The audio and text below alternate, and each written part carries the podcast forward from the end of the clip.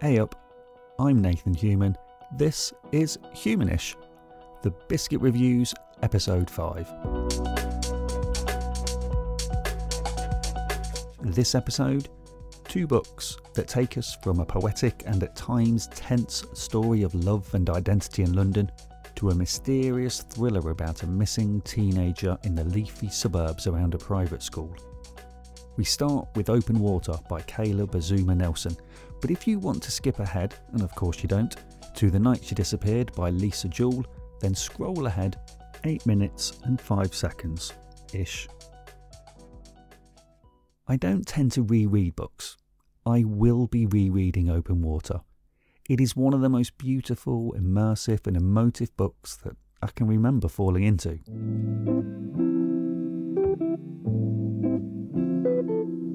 Caleb Azumah Nelson drops us into open water in the basement of a London pub. You are with a friend. You notice a woman. You think about the music.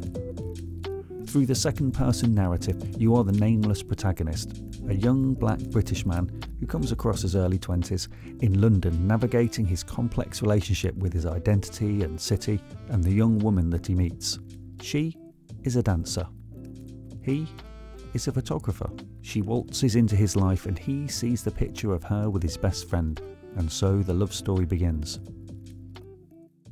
I can't provide a neat categorization for this book, and that is definitely part of what makes it so memorable. It has stayed in my head since I read the final words with a sad but contented sigh. Sad because the characters and story had taken up comfy residence in my brain, and it was a wrench to say goodbye, but contented due to how damn satisfying and nourishing reading it had been. This is like no other love story I have read, and everything in it, to me, is familiar but unusual. It is a hymn, or a gospel, a prayer, to black culture and the experience of being a young black man in modern London. Often in fiction, the use of cultural references feels a tad forced, awkward, and affectation, but here it is imbued in every action. The use of musical artists sets the mood, the tone, emotion, and I was grateful for the official playlist as the protagonist mentions specific songs. At one point, the film Moonlight is referenced. Another scene is soundtracked by Solange. Something else brings a memory of a play, and these references are essential to build up the sense of character and who this person is, what moves them, what guides them, what makes them feel. The language and style gives events a heightened feeling. Eating outside with friends on a hot day is elevated into cinema. Sleeping close to each other is balletic. Dialogue full of pauses like Pinter, and emotional outpouring like an opera. This book is so poetic in its feel and prose, and as I was reading the mentions of Drake and Dizzee Rascal, Frank Ocean, it also reminded me of the visceral work of Federico Garcia Lorca, and also a little of Christina Rossetti with the repetition and natural imagery. There is a real convergence of classic and contemporary, and this mix of the classic and contemporary suits a story that is both ancient and modern. Memories of grandparents, family in a faraway country, brush against the modern world and paint their history over today. Right from the start, the connection between you and the young woman is clear, but so is the tension. She is with your best friend. You are unsure of how to proceed. This tense undercurrent underpins your interactions with everything the police, the violence, uncertainty about the future. Do you belong? How can someone truly see you when you are struggling in your own skin?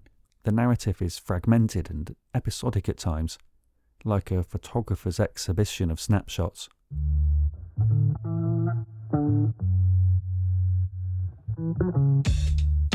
But there is the connecting lyrical thread that joins up the verses, and the rhythm of the prose keeps the beat going, from pubs to clubs, from sun splashed gardens to cocooned bedrooms, and from fast food joints to the barbers. The barbers. Like the psychiatrist's office, the scenes in the barbers trim away more than hair to see the vulnerability, the bruised masculinity, and also the determined heart. Now, forgive me a little tangent, but I'm a fan of podcasts because of how a great one can pull you in and it's just you and the audio in your ears. And on a long walk, I can be somewhere, someone totally different and be utterly transported. There is one that has stayed with me for years, from a series called This Is Love. A teenage girl, a swimmer, tells her story about a morning swim in the ocean when she senses something beneath her, something big. What follows is tense, startling, an unconventional story of love. I am not a swimmer. I have not swam in the ocean with something beneath me. But emotions? The compulsion to do something based on a feeling? Yeah, sure. Even thinking about it now, I get this non verbal reaction. Just a, a swell, a surge of feeling. It's the closest I can get to describing open water. It is a story you feel rather than one you follow. Sometimes that feeling is like a punch, like when you, the protagonist, are stopped by the police. They, you. The short, disembodied sentences make it routine but quick, tense. Then the release as they let you go. But the effect of the action is done.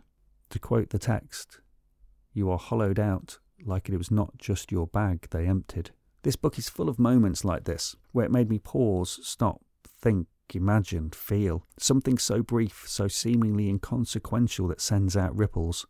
Sometimes there is a big splash, like when his love goes away. He sees her off on the train, and if you have ever waved off your love on a bus or a train, you will know that awful feeling of loss whilst in a public place. To this day, I have a weird feeling at bus and train stations. The description of the tears flowing and the plunge into emotions is deep and overwhelming. Again from the text. It is an ache you have not known and do not know how to name. It is terrifying. And yet, you both knew what you were getting into. You know that to love is to swim and drown. You know to love is to be whole, partial, a joint, a fracture, a heart, a bone. It is to bleed and heal. It is to be in the world, honest. This book is honest and true, and this gifted writer makes you live this world. This world where everything feels close the weather, the music, people, but at any point it could all drop away to the depths. It is a story about being seen, feeling accepted, somewhere to belong. As one of the lines says, you didn't have a home coming into this world, but you're home now. You're home now. I honestly can't recommend this book enough. You you should read it. You need to read it. You you will read it, obviously. My biscuit rating for this is a chocolate dipped Viennese finger because because it is elegant and beautiful and the dark chocolate provides just enough bitterness to give a contrast to the other sweetness. Caleb Azumah Nelson's next book, Small Worlds, is out in May. There's a link on my website.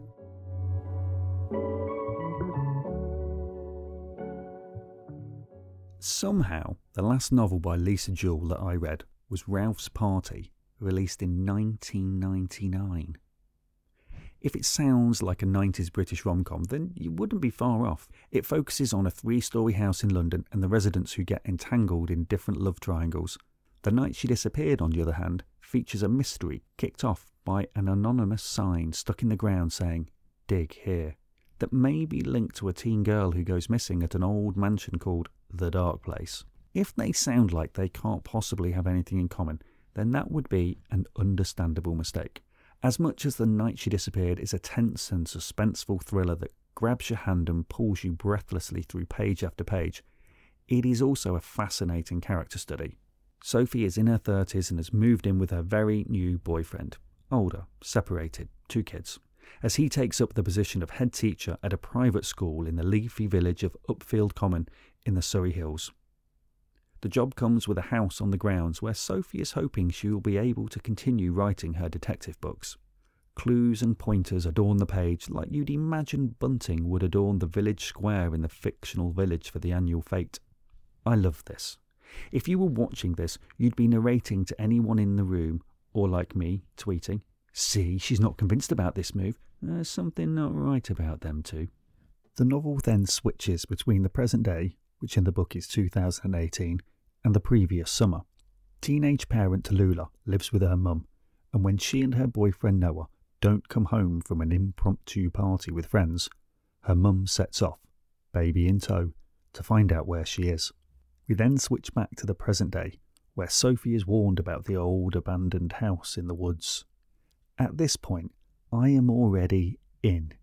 But we then go back a little further before the disappearance, to meet Tallulah and find out why she might not want to stay with her boyfriend, her baby's dad, and who is the hell raising girl at her school.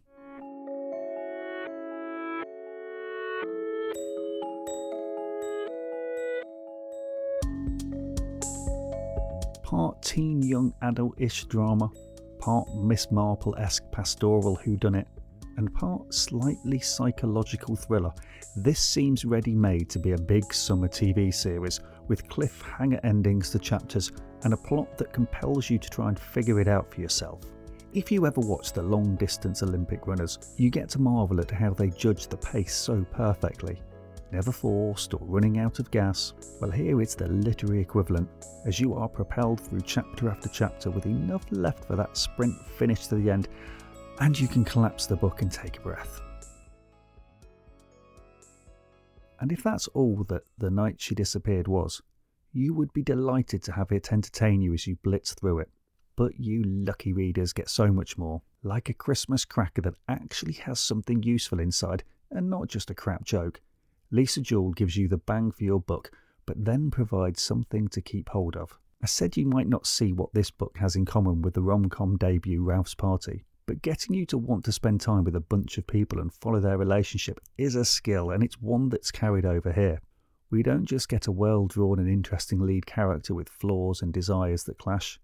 We get four, four fascinating women that are all battling internal and external demons. They are so well drawn, and we are given such insight into them that even when the drama heightens and we get to the point where, with a less skilled writer, you might say, What no chance. With Jewell, it makes perfect sense. Having the four characters' different perspectives also gives us different angles on the various mysteries.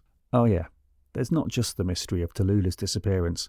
That one mystery is the Russian doll of mysteries in this book, and out pop ever evolving other mysteries. What is up with Scarlett, Tallulah's new rebel friend? Why is that house called the Dark Place, and why is it abandoned? Who's leaving clues for Sophie, and why is she not telling her boyfriend about what's going on? Look, you'll just have to read it. It won't take you long. I recommend not starting it at night, otherwise, it will be the night you disappeared into a book and didn't appear until dawn. My biscuit rating chocolate malted milk. Addictive. Delicious. I'm shocked if others don't love it. More, please. Thanks for listening to the Biscuit Reviews. The written version and previous episodes are on the website at thehumanish.co.uk, where you can find me on social media to say hi and obviously share with your friends. Or people you don't like, I'm not fussy really. If you want to subscribe to the pod on Spotify, Amazon, Apple Podcasts, or wherever else you listen to yours, or if you wanted to leave a review at any of those places, that would be grand. All the music in this episode is by Ketsa, thanks to a Creative Commons license. You can see the links on the website at humanish.co.uk. Anyway, I'm off for a brew in a Vicky. Until next time, ta